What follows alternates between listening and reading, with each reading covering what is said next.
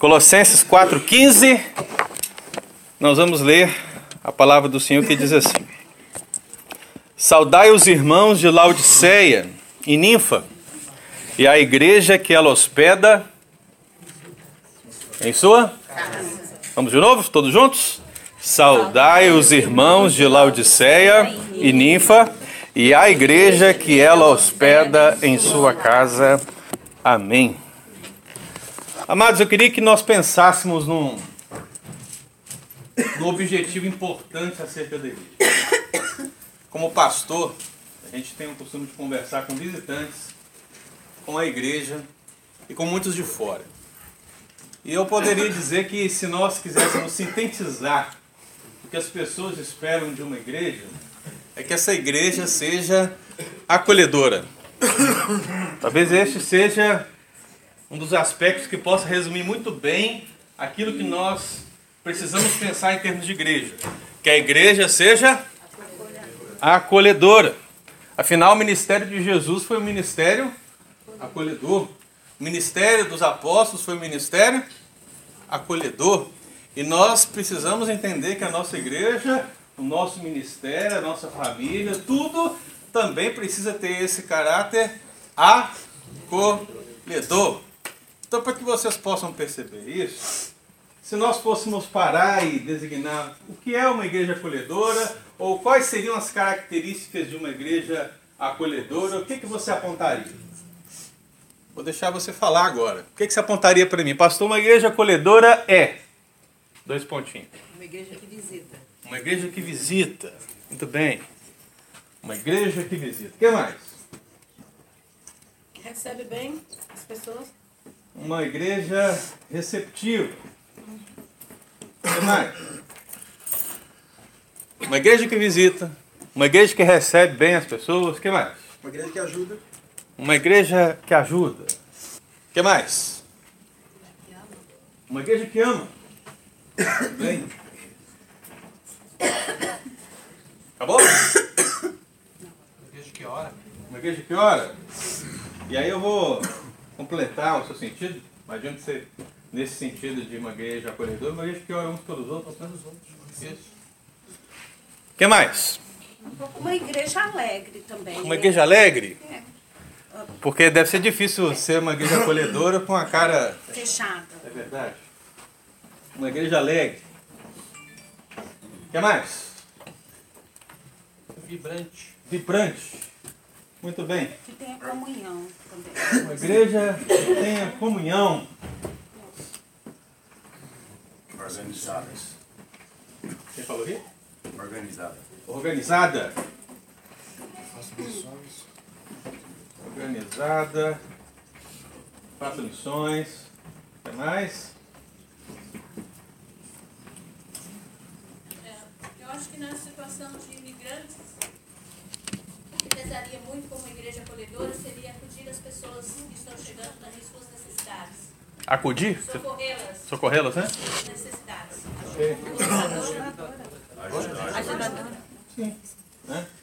É que eu já estava pensando na diaconia já. Vou colocar aqui. O que mais? Mais um minuto, hein? Fale ou cale para sempre. Uma igreja que ensina. Uma igreja que ensina? Ah, eu vou pensar na- no acolhimento justamente o que eu estou fazendo aqui.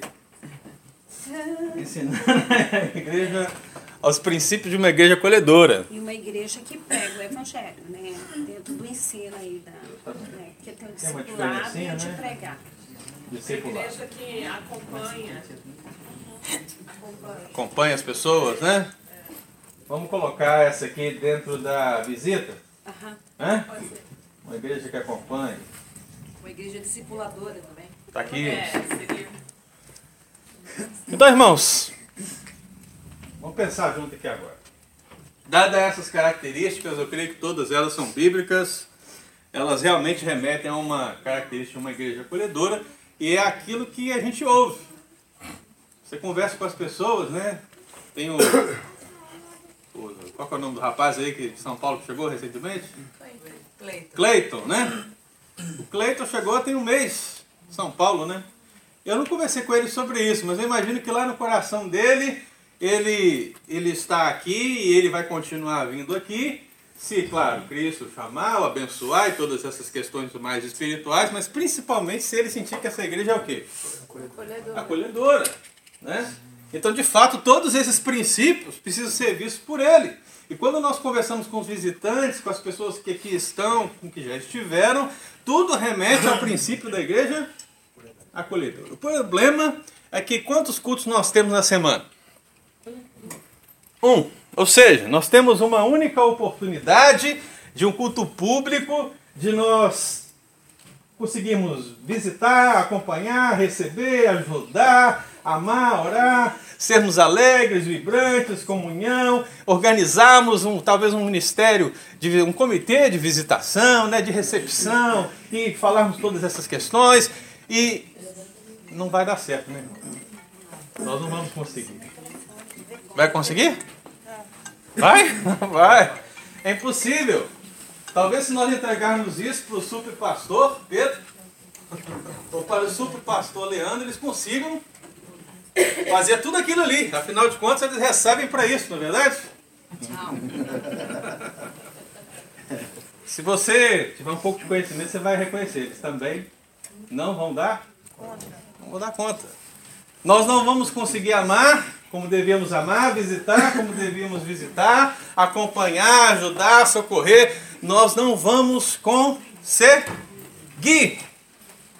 Ainda que nós possamos fazer estas e outras características no culto público, nós precisamos levar tudo isso para o nosso dia a dia, irmãos. Porque a igreja não é o templo, a igreja não são as paredes, a igreja não é o drywall. A igreja, meu querido irmão, somos nós. A igreja são as pessoas. E onde você está, você está ali sendo igreja e precisa exercer todos esses aspectos. Afinal, podemos dizer, é necessário que o presbítero seja alguém que ensina. Mas esse mandamento é dado a todo cristão. Não é verdade? É necessário que o presbítero ele seja hospitaleiro. Os presbíteros aí que estão estudando esse texto, né? Tito e Timóteo, sabe lá deve ser hospitaleiro, que está ali quase como sinônimo de acolhimento, de ser receptivo, de receber bem. Mas isso é um, um aspecto só dos presbíteros? Não. O texto que foi estudado recentemente aqui na nossa igreja apontou que uma das características da igreja primitiva era qual? Ela, ela contava com a simpatia de todo o povo. Era uma igreja que é vista, talvez, nesse aspecto alegre, nesse aspecto vibrante, no aspecto receptivo. Era uma igreja que realmente tinha um caracter, um, uma característica acolhedora. E isso remonta, meu querido, aos 3 mil, ao aspecto geral. Porque todos que estavam ali estavam juntos e tinham tudo em comum. Em comum. Claro que tinha ali, com certeza, uma pedrinha no sapato aqui, uma pedrinha no sapato a colar, um Ananias ali, uma Safira a colar. Mas a grande parte da igreja era uma igreja comprometida com a missão, com o IT, com fazer a vontade do Senhor. Então, meu amado, nós precisamos entender que o aspecto geral dessas realidades, então esse G aqui é de geral, ele precisa ser levado para o aspecto particular. E para esse aspecto particular, meu querido irmão, remonta a estratégia da qual nós iniciaremos a partir do mês de janeiro. Os pequenos grupos. Nós queremos que a igreja, sim, ela exerça no aspecto geral todas essas realidades.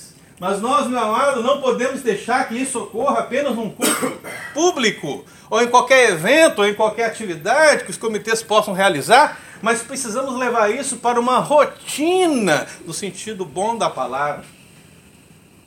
Nós precisamos vivenciar um dia a dia dessas realidades e aplicarmos ela ao nosso contexto, essa realidade de imigrantes que a nossa irmã mencionou, o aspecto particular. E é justamente aqui, meu querido, que eu quero que você olhe para a palavra de Deus, deixando Colossenses bem aberto, porque nós vamos rodar por todo esse por toda essa epístola, que eu vejo que o apóstolo Paulo está realmente preocupado com o acolhimento. Na verdade, você percebe que ele escreve a qual igreja? Tem certeza disso? Você tem certeza disso? Gente, é Colosso ou Laodiceia? Me ajuda aí. Laodiceia? Bom, mas Peraí, deixa eu ver aqui. Né? Porque na minha Bíblia aqui, no capítulo 1, está escrito assim, Epístola de Paulo aos Colossenses. É a igreja que está em saudação. Irmãos, é simples, ele está falando as duas. Ele está escrevendo para as duas, para duas comunidades. Ele está escrevendo para uma comunidade na cidade de Colossos e está escrevendo também para a comunidade de Laodiceia. Dez milhas uma da outra. Uma das características fundamentais de uma epístola é que ela é circular. Significa o seguinte: eu escrevo uma epístola para Ricarda, e o caráter da epístola diz que a Ricarda tem que passar essa epístola para você, depois para você, depois para você, e depois vai passando. Essa epístola tem um caráter circular. Ela não alimenta uma única pessoa, um único destinatário, mas ela tem um foco voltado para vários lugares. E é isso que está acontecendo aqui. A epístola à igreja de Colossos também deveria estar na igreja de Laodiceia, alimentar a igreja de Laodiceia. Mas o que eu estou querendo dizer através dessas duas igrejas, que tem aí uma realidade, uma, um contexto próximo de 10 milhas, é interessante, né? Porque é quase a mesma distância de Poço Paqueno. Imagina. Né? Que coisa. Que singularidade. O que eu estou falando agora, estou falando de Colossos e Laodiceia, tá, irmãos? Paulo está escrevendo as duas igrejas para cimentar o relacionamento das duas. Ele quer que as duas igrejas mutuamente se acolham, se abençoem, se relacionem porque afinal de contas, são a única igreja viva do Senhor. Não importa se estão em Laodiceia, não importa se estão em Colossos. Deus está guiando para que eles sejam uma igreja acolhedora. E meu amado, eu tenho certeza que para você, hoje em dia, é fácil superar 10 milhas, né? Mole. Tem gente que anda muito mais aí por dia para trabalhar. O carro é uma benção. Né? Ontem eu fiquei sabendo que a bicicleta também é uma benção. Né? E assim sucessivamente. Mas nos tempos bíblicos havia certa dificuldade com essas 10 milhas. Por isso, considerando a dificuldade, isso não existe hoje. Tá? Vamos deixar isso claro. As pessoas não têm dificuldade à igreja hoje. Né? Se elas moram. Onde você mora? Onde você mora, Marcos? Nira. Nira, né? É pertinho, né? É perto. As pessoas não têm dificuldade de sair lá de Nira e vir para East Boston. Sair de Cambridge e vir para East Boston. Sair ali de Winchester, Somerville, é, Walton, sei lá de onde. Mas não tem. É muito fácil. Né? As pessoas vêm, vêm com alegria. Hoje, nos tempos bíblicos não era assim, tinha dificuldade, viu, irmão? As pessoas viam essa dificuldade. E por essa dificuldade de se reunir em grupos maiores, em um determinado lugar, em um templo que acomodasse todas essas pessoas, eles entendiam que a melhor estratégia que havia para que eles pudessem realizar todas essas coisas e se tornar uma igreja acolhedora era o quê? Reunir nas casas. E é justamente isso que o apóstolo Paulo está dizendo no texto que nós lemos. Ele está dizendo: saudai os irmãos de Laodiceia, ninfa, e a igreja que está que hospeda em sua em sua casa. Esse versículo, meu amado irmão, está dizendo de uma saudação do apóstolo Paulo à igreja que está em Laodiceia e está firmemente ligada à ideia de casa. Meu amado, é importante que a gente entenda isso como princípio bíblico. Porque uma das coisas que o diabo é mestre em realizar é transformar aquilo que Deus fez, aquilo que Deus criou, aquilo que Deus é, é, nos orienta em Sua palavra, como algo maldito, como algo que não deve ser exercido. Então, muitas pessoas que levantam críticas contra o trabalho dos grupos pequenos, ou levar o aspecto geral para o aspecto particular, não no sentido de tirar o geral, mas levar especificamente para particular para que possa ser feito melhor, muitas críticas vêm por causa de ministérios que não são bíblicos, que usam grupos pequenos, usam células, usam um, uma infinidade de nomes, seguindo uma linha que não é bíblica, como o mais conhecido G12. Não, irmãos. Nós não estamos falando disso. Nós estamos falando da palavra de Deus. E o princípio da palavra de Deus é que a igreja se reunia também de casa em casa. Porque as distâncias colossais de 10 milhas precisavam ser diminuídas no entorno do lar. E aqui o apóstolo Paulo usa essa palavra, saudai. E eu sei que para você essa palavra saudar, ela talvez seja mais ou menos isso. Eu quero saudar os irmãos com a graça e a paz do Senhor Jesus. Aí todo mundo fala amém. Aí o que, que você diz? Amém. É, se você for um pouco mais judaizante, né? Shalom Adonai. É? Não, não é isso que o apóstolo Paulo quer dizer apenas. Aqui ele usa, faz questão de usar um imperativo para designar uma ordem, um mandamento, ao sentido da palavra saudar, que vem da ideia de, imagine só, né? Acolhimento. Pensa naquele bom amigo seu, aquele amigo do peito, chegado. Talvez ele esteja lá no Brasil. Talvez tem muito tempo que você não vê. Aí imagine que você encontra ele. Supor que você e esse amigo chegaram. Então você encontra ele, apesar que homem é assim mesmo, né? É. E aí? WhatsApp. E aí? É assim? Não. Não, irmão, não. É mais como uma mulher, né? Dá aquele abraço, amiga, não sei o que, chora, né? E tal, filma, manda tirar foto, leva aquele pessoal do som. É, é uma maravilha. É uma saudação mais ampla. A ideia é que dois amigos estão se encontrando, se abraçando, estendendo a mão e se beijando. O chamado ósculo santo. Meu amado, isso mostra que o apóstolo Paulo está saudando no sentido de promover o acolhimento da igreja de Colossos e, dentro da carta que ele escreveu à igreja de Colossos, o acolhimento também à igreja de Laodiceia. Olha, vocês são irmãos, só agora vocês estão todos juntos, reunindo nas casas, e olha, eu saúdo vocês, eu abraço vocês, eu acolho vocês, mesmo que eu nunca estivesse ido aí. Mesmo que vocês não me conheçam face a face. O meu coração está com vocês. E aqui está o desafio. O desafio de tornar Laodiceia e Colossos uma igreja viva. Uma igreja que leve os aspectos geral da visita, da recepção, da ajuda, do amor, da oração, todos esses aspectos para o aspecto particular e estratégico do lar, nos grupos pequenos. O apóstolo Paulo acolhe isso. Quando ele saúda uma igreja que se reunia uma casa. Ele está praticamente validando essa estratégia. Ele praticamente está usando essa estratégia. E por que nós, amados irmãos, não o faríamos? O apóstolo Paulo saúda, meus amados irmãos, ambas as igrejas, e o intuito dele é dar acolhida a todos esses irmãos, conclamando que eles acolham o princípio de uma igreja que acolhe.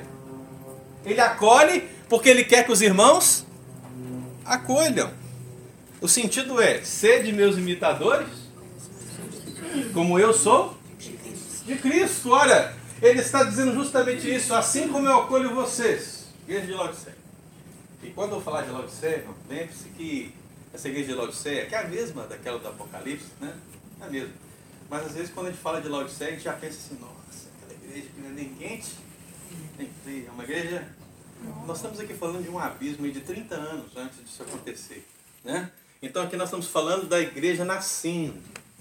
A igreja que nasce aqui, a igreja que está lá na casa de Ninfa, é uma igreja que está nascendo, está sendo plantada. É uma igreja que está sendo abençoada pelo apóstolo Paulo.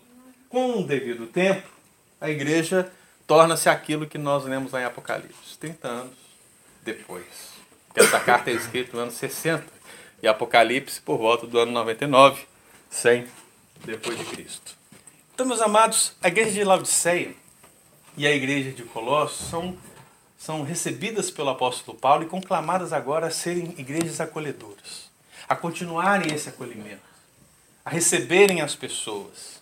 E assim, usando essa palavra saudar na ideia de acolhimento, dois princípios eu vou trabalhar com os irmãos aqui. Só dois. Tem a caneta. Ah, ok. Só dois. O primeiro hoje e o segundo domingo que vem. E para que a gente possa colocar isso na prática, grupos pequenos levando todos esses aspectos do grupo geral para o aspecto particular, é fundamental, irmãos, que nós, primeiramente, acolhamos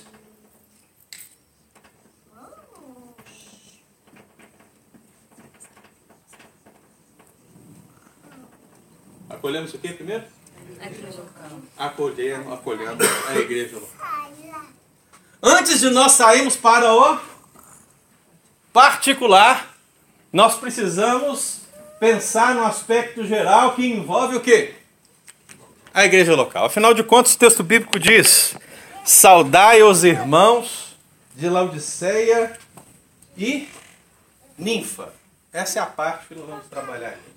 Vamos repetir? Saudai os irmãos de Laodiceia e Ninfa. Muito bem. Saudai os irmãos. Lembre que a palavra saudai significa o quê? Acolhimento. Significa o quê? Acolhimento. Acolhimento. Mas lembre que é aquele acolhimento caloroso, ok? É aquele que a pessoa fica até constrangida de tanto acolhimento. Primeiro, o apóstolo Paulo está dizendo: saudai os irmãos, ou acolhei os irmãos. Eu quero que você pense na palavra irmãos, essa palavra adelphos, porque ela remete, meu amado, a um princípio de relacionamento. Essa palavra no seu germe, ela designa e leva até a ideia de útero, de uma geração. E meu amado, você sabe onde você foi gerado, não sabe? Quando estamos falando em termos de igreja local, você foi gerado por um pai e por uma mãe. Você foi gerado pelo Pai, o Deus Todo-Poderoso, e pela mãe, a igreja. A igreja, meu amado. Eu me lembro de uma citação de Agostinho, bispo de Hipona.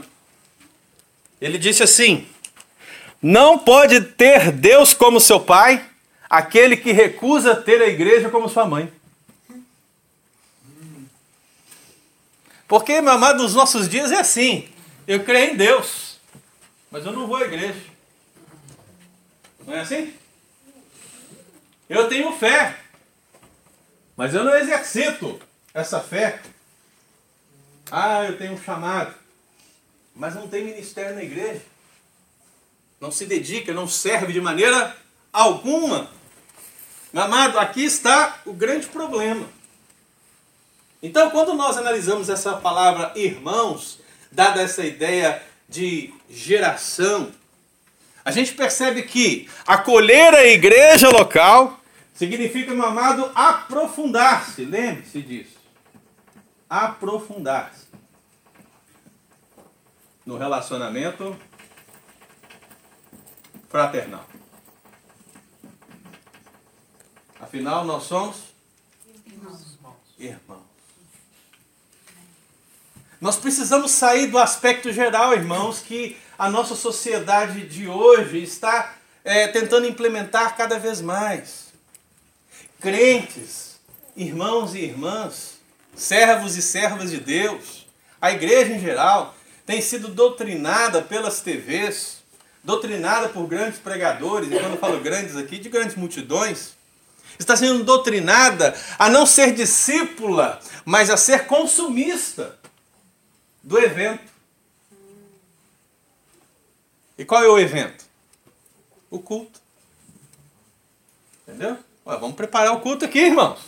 Coloca esse aqui, uma mensagem que agrada o seu coração. Coloque-se ali músicos que às vezes são até contratados para poder pagar o quê? Entregar o melhor. Músicas maravilhosamente bem tocadas. Então você, meu amado, é levado, é emergido em um culto, em um evento onde você entra mal, mas você sai bem. Com uma palavra ao seu coração, que muitas vezes não é uma palavra bíblica. Então, amados, nós estamos vendo isso. Cada vez mais, os crentes têm vindo à igreja não para servir, mas para serem servidos. Nós temos que sair dessa realidade geral. É ótimo, é uma benção, faz parte da natureza cristã. Nós adorarmos a Deus em espírito e verdade. Estarmos aqui no culto. Isso é maravilhoso. Mas como uma frase interessante que eu já vi em várias igrejas, até colocada no tapete algumas vezes, né? Só coloca no tapete, faz um tapete bonitinho, manda fazer. Aí quando você está entrando, tá assim, entre para adorar. E aí quando você está saindo, as letras estão invertidas e fala assim, saia para servir. O problema é que a gente só quer ficar com a primeira parte. Só queremos entrar para adorar. Nós não queremos ter trabalho para trazer o geral para o particular. E isso não é igreja. Nós temos que acolher a igreja local. Isso significa aprofundar nos relacionamentos fraternais. Nós somos irmãos, meu amado, não somos consumidores de um culto. Nós não vamos, não, não podemos vir aqui apenas para prestar culto a Deus. E aí os pastores muitas vezes eu entendo acabam falando um para o outro assim, olha, olha para o irmão que está ao seu lado e diz alguma coisa aí. Profetiza bênção na vida dele. Sabe por quê? Porque é possível que você entre na igreja, saia da igreja e nem ninguém converse com você. Não se estreite laços, não, há, não se importam. E por quê? Porque são consumistas. Não são discípulos. Então a igreja que nasce aqui, a CTK United, Precisa pensar nisso, irmãos. Ela precisa, antes de qualquer coisa, acolher a igreja local. Meu amado, eu sei, viu? É muito bom a gente estar num templo. E quando fala de igreja local, pense no todo, nas pessoas, mas pense no templo, no lugar onde todos estão. É muito bom quando a gente tem um lugar onde nós podemos estar, adorar com organização, que o Cacheta ali mencionou, né? com estrutura para a glória de Deus, mas essa é apenas parte da verdade. Esse é apenas um lado da moeda. Nós precisamos ir além. Nós precisamos sair para servir. Mas antes, profunde-se no relacionamento fraternal. E meu amado, se você concordar comigo, onde é mais impactante o relacionamento fraternal? No momento que aqui no culto a gente fala assim, olha para o irmão que está ao seu lado, e saúde ele com a graça, a paz do Senhor. Ou talvez ali depois num cafezinho, ou antes num cafezinho, você vai ali e conversa com ele. Ou talvez uma vez na semana, dedicando-se em oração, ensinando a palavra, discipulando essa vida num ambiente menor, onde ele vai ter a oportunidade de compartilhar suas necessidades, compartilhar os seus medos, onde vocês vão ter a oportunidade de orar uns pelos outros. Meu amado, onde é melhor? O aspecto geral é complementado pelo aspecto particular. Então, Cleito, Cleito, né?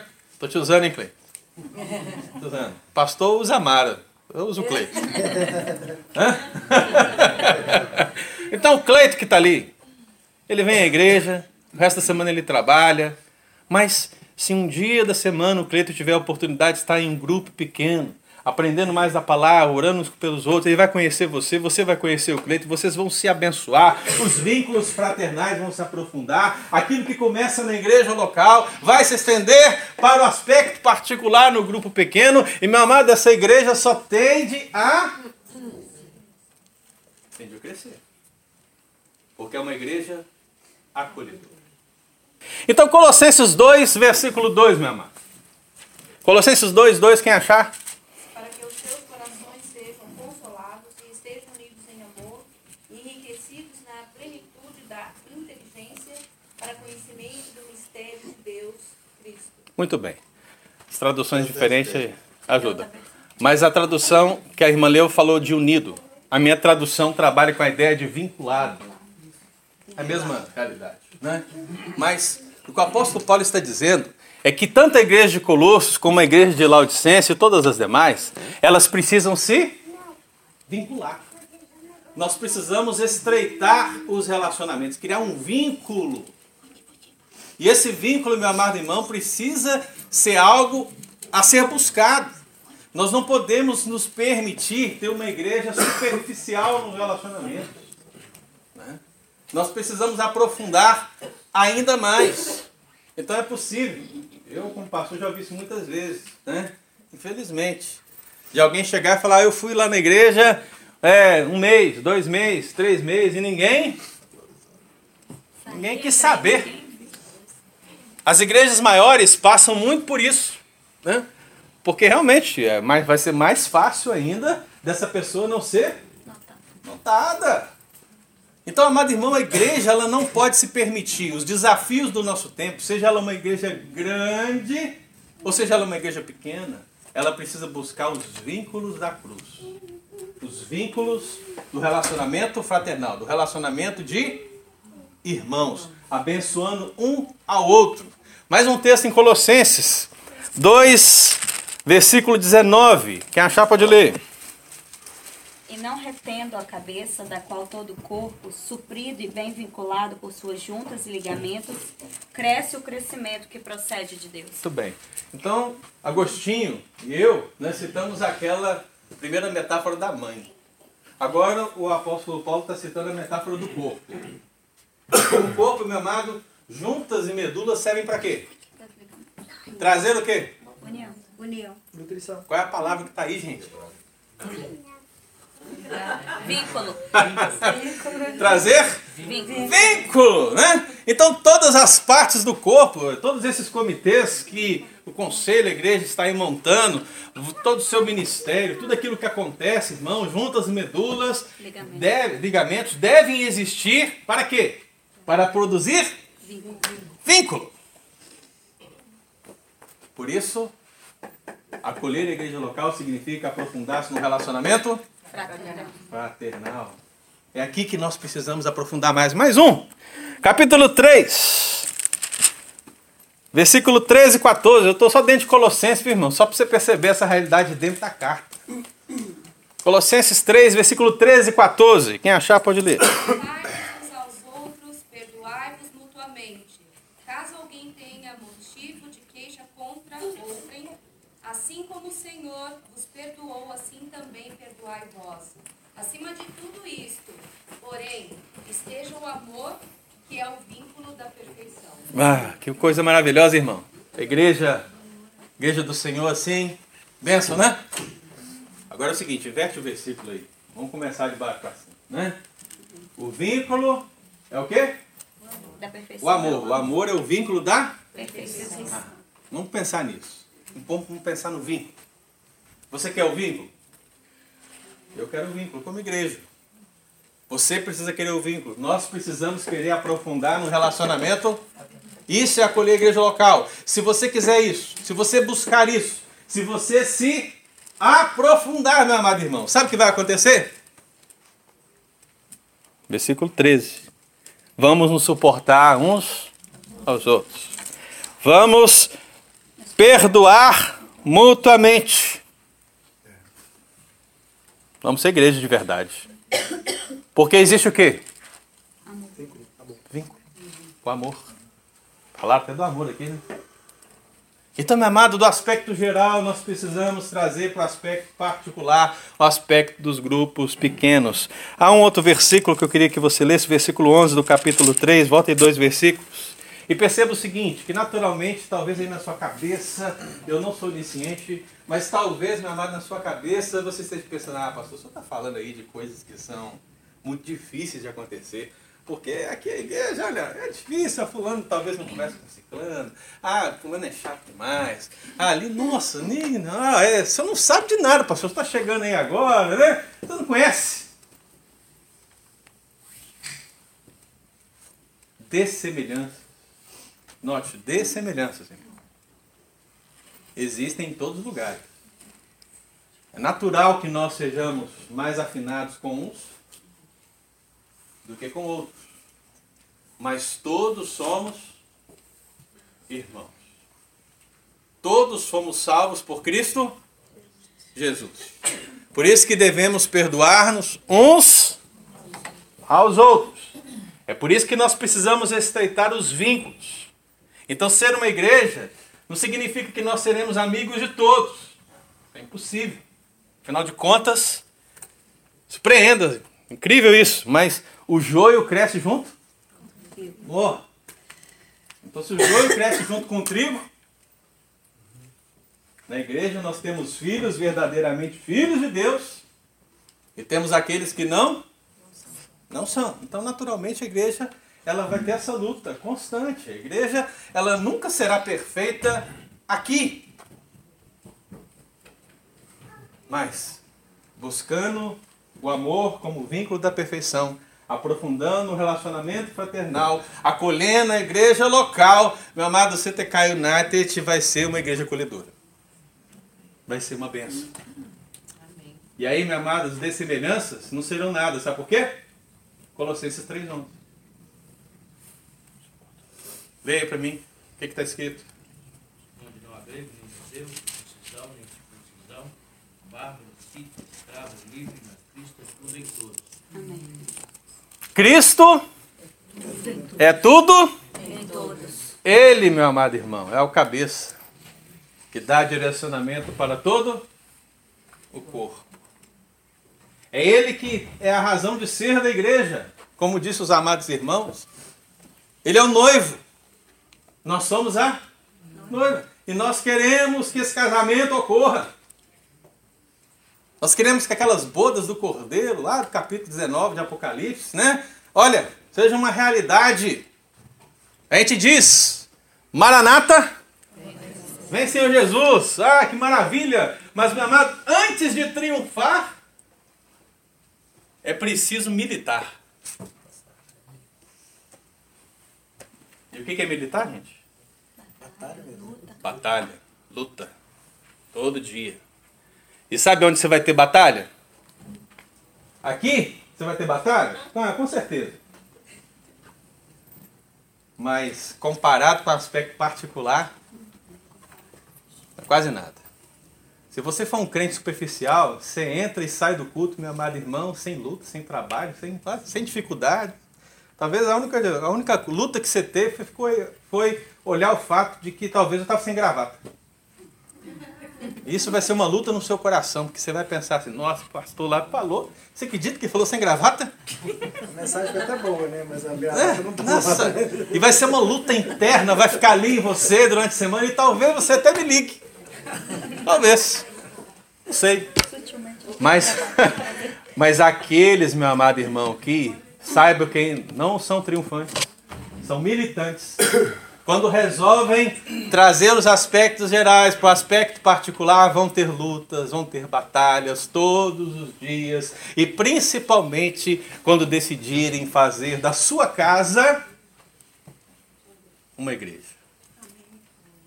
Vai ter dificuldade. E aí a grande questão é: é melhor ser consumista de um evento do que ter problemas em ter que avançar o reino de Deus, ir contra as forças das trevas, né, lutar contra as forças espirituais.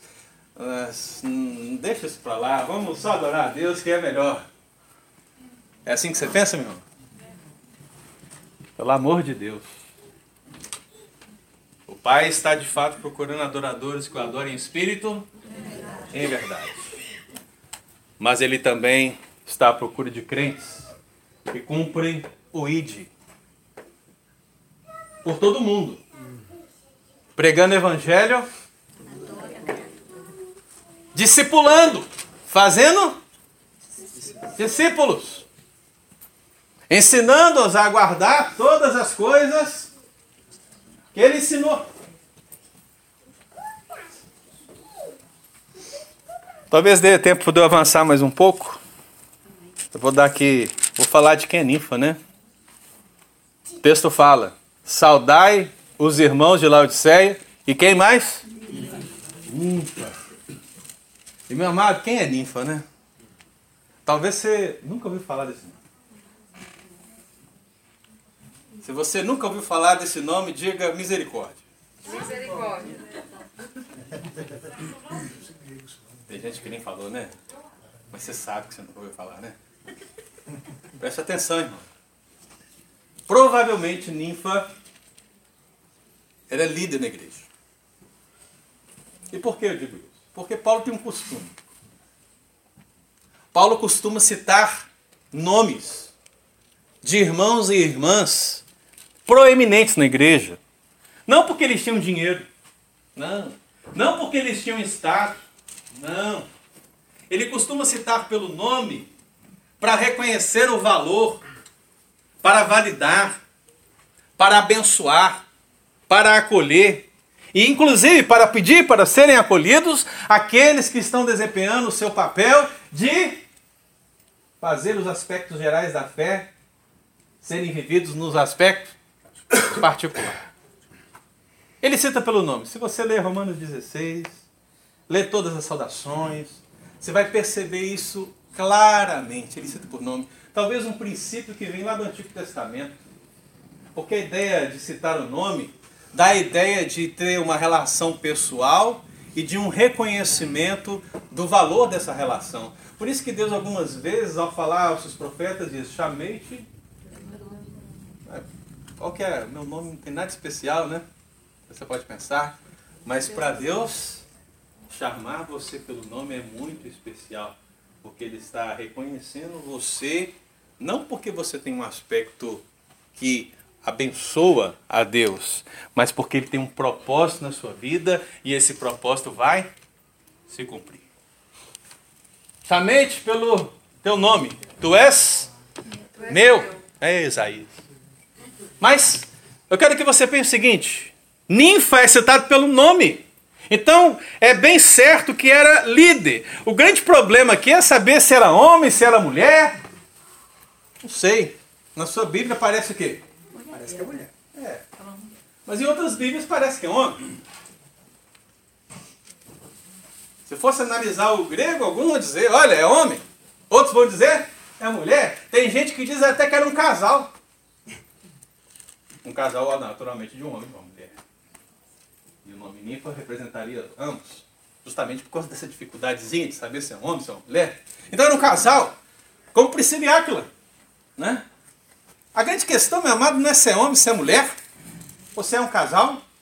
A grande questão é que Paulo cita pelo nome. E o fato de você talvez nunca ter lido esse nome, ou não saber quem é esse nome, agora vai mudar. Porque Ninfa, meu amado, ela tem uma primazia nessa igreja de Laodiceia por ter o seu nome citado. E é aqui que eu estabeleço um segundo princípio para que você possa acolher a igreja local. Que, além de aprofundar no relacionamento fraternal, precisa aprender. Aprender. Aprender com quem, né? Com uma liderança esforçada.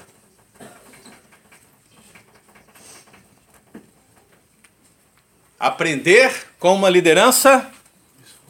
E por que, que eu quero pensar em liderança esforçada? Porque eu quero tirar todo o foco daqui. Agora está todo mundo olhando para cá. Espero que não. Eu quero tirar todo o foco daqui e jogar para cá. É natural que um pastor se prepare, vá para o seminário, faz teologia, faz lá mais de 100 matérias para formar em teologia, depois talvez faz um mestrado. Alguns chegam ao doutorado, pós-doutorado e afim, estão estudando, estão buscando conhecimento, querem se aprofundar e ser uma benção, amém por isso. Mas a verdade, irmão, é que na igreja nós temos uma, uma parte dela que é uma liderança esforçada.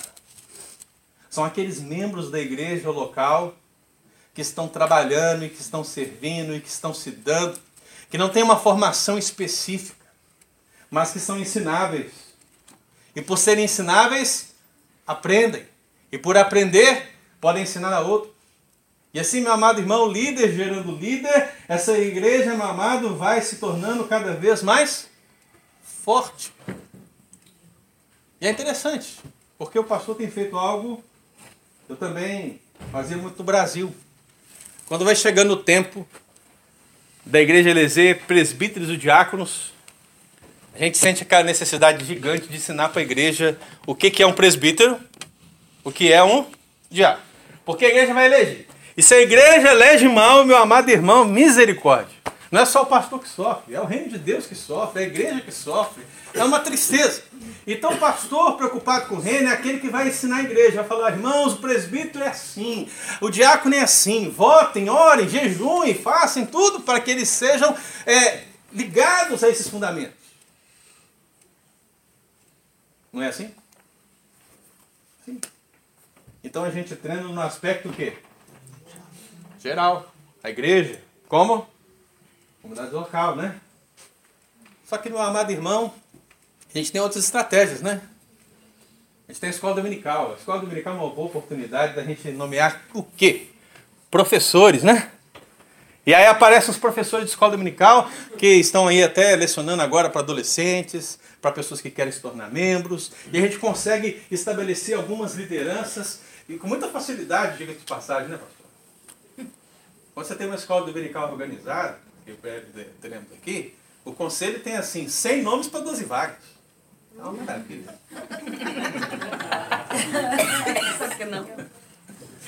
É triste, né, irmão? É triste, é triste. É triste. Mas a gente olha para a igreja, conselho, viu, irmãos? Olha para a igreja, não esse, os outros que eu. É, olha, falam, quem há de ir por nós? A gente não consegue ver pessoas comprometidas com o reino, a fim de quê? Aquela liderança esforçada para servir ao Senhor, a gente não acha uma ninfa.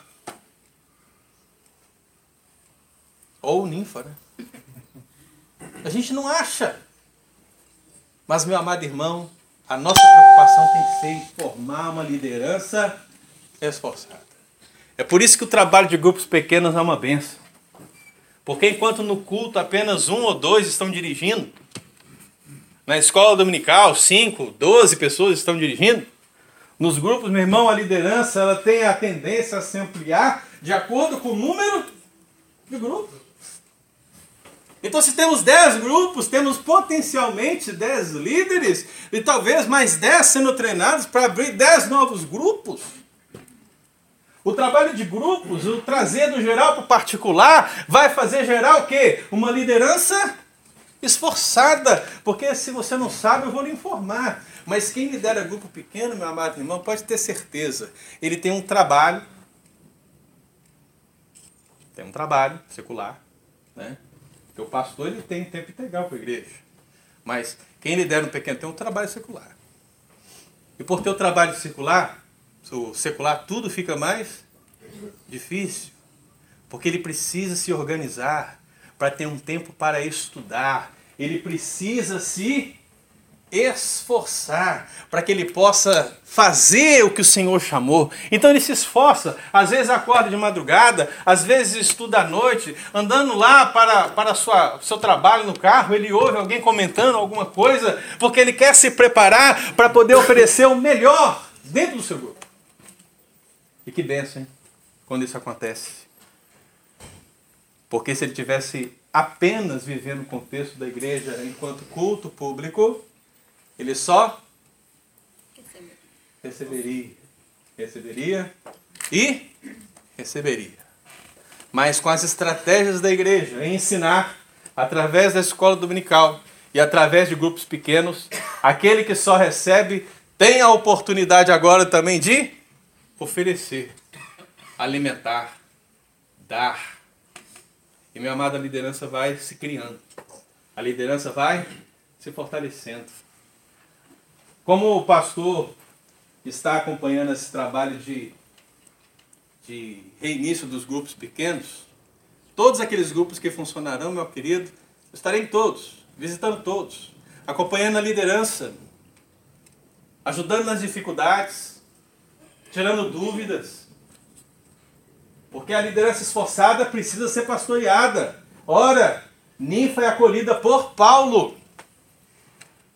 Outros nomes que vão aparecer por aqui, no próximo domingo, são acolhidos e pastoreados por Paulo. Então, no momento que eles são liderados por apóstolos, eles exercem o seu papel na igreja local e fazem da sua igreja um ambiente onde eles podem se tornar luz do mundo. Eu quero que você leia comigo, meu irmão. Colossenses 2:1. Colossenses 2:1. Para fechar aqui, viu, pastor? Colossenses 2:1. Olha só, o que é o ministério de um apóstolo? O que é o ministério do apóstolo Paulo? Ele escreve para ambas as igrejas e diz o quê? Gostaria, pois, que soubesseis quão grande luta tenho o quê? Venho mantendo por vós, pelos laudicenses e por quantos não me viram? É luta, irmão. E quando a gente está aprendendo como uma liderança esforçada, pode ter certeza que essas pessoas estão lutando também. Pregar o evangelho, discipular, é uma luta. E nós precisamos aprender. Mais um. Colossenses capítulo 4. Eu quero finalizar dizendo o seguinte. Talvez você não soubesse quem era Ninfa, né? E praticamente nada é dito a respeito dela, a não sei isso. Que ela era com certeza, ou ele era com certeza, um líder da igreja de Laodiceia. Esse, essa pessoa, ela tinha, fazia da sua casa, fazia do seu recôndito particular um lugar para servir ao Senhor, um lugar para aprofundar no relacionamento, um lugar para aprender com a liderança esforçada. Fazia. Mas, meu amado irmão, quando Paulo saiu daqui aos Colossenses, eu acho que ele tirou, acho que ele estava lá na prisão, em Roma, e ele começou a pensar assim: eu vou, eu vou saudar quem? Quem que eu vou saudar? Deixa eu pensar aqui naqueles irmãos que são mais desconhecidos na igreja. Não, não foi assim. Ele conhecia cada um deles, pelos relatos daqueles que estavam em Colosso, daqueles que estavam em Laodiceia. Ele sabia o que cada irmão estava fazendo. E mesmo não estando face a face, ele ouvia os relatos e ele, meu amado, ficava feliz em saber que a igreja local ela estava se tornando uma igreja acolhedora. Então, ninfa é apenas a ponta do iceberg. Porque, na verdade, talvez você não tenha ouvido falar de outros. Olha aí, capítulo 10 ao versículo 14.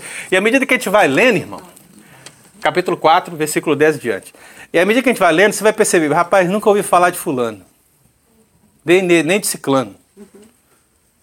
Nem de Beltrano. Olha só. Saúda-vos Aristarco, prisioneiro comigo. E Marcos, primo de Barnabé, sobre quem recebeste instruções. Se ele for ter convosco, colhei. E Jesus, conhecido por justo, eu nem sabia que tinha outro Jesus. Né? Yeshua, irmão, era um nome bem comum nos tempos bíblicos, mas aqui havia um Jesus conhecido por justo, também não surpreenda pelo fato de ser conhecido por justo, tinha um outro justo também, que é Barnabé, né? E tinha um outro também que era chamado de Jó. Porque eles eram sem pecado? Não. Não. Mas certamente porque a vida deles era uma vida que saía do aspecto geral para o aspecto particular. Então, percebam aí, os quais são os únicos da circuncisão. O que, que significa são da circuncisão, irmão? Judeus, né?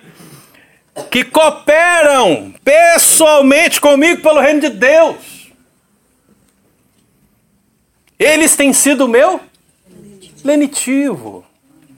Meu amado, um pastor, um conselho, quando olha para uma igreja com uma liderança esforçada, quando ele orar para Deus, ele fala assim: Deus, eu agradeço ao Senhor por esses irmãos, por essas lideranças esforçadas. Sabe por quê? Porque eles têm sido meu lenitivo. Essa é uma oração possível. Então o texto diz, verso 12: Saúda-vos Epáfras, que é dentre vós. Então o texto está dizendo que Epáfras era da região e diz que era servo de Cristo Jesus, o qual se esforça o quê? Sobremaneira, continuamente por vós, através de quê? Das orações, para que vos conserveis perfeitos e plenamente convictos em toda a vontade de Deus. Olha aí, irmão. Uma liderança esforçada. Paulo está citando nome por nome. São pessoas que estão se dedicando na igreja local. E diz mais, verso 13: E dele dou testemunho de que muito se preocupa por vós, pelos de Laodiceia, pelos de Hierápolis. Até Lucas, aquele que escreveu o terceiro evangelho, aquele que escreveu o livro de Atos, entra, porque ele é o médico amado.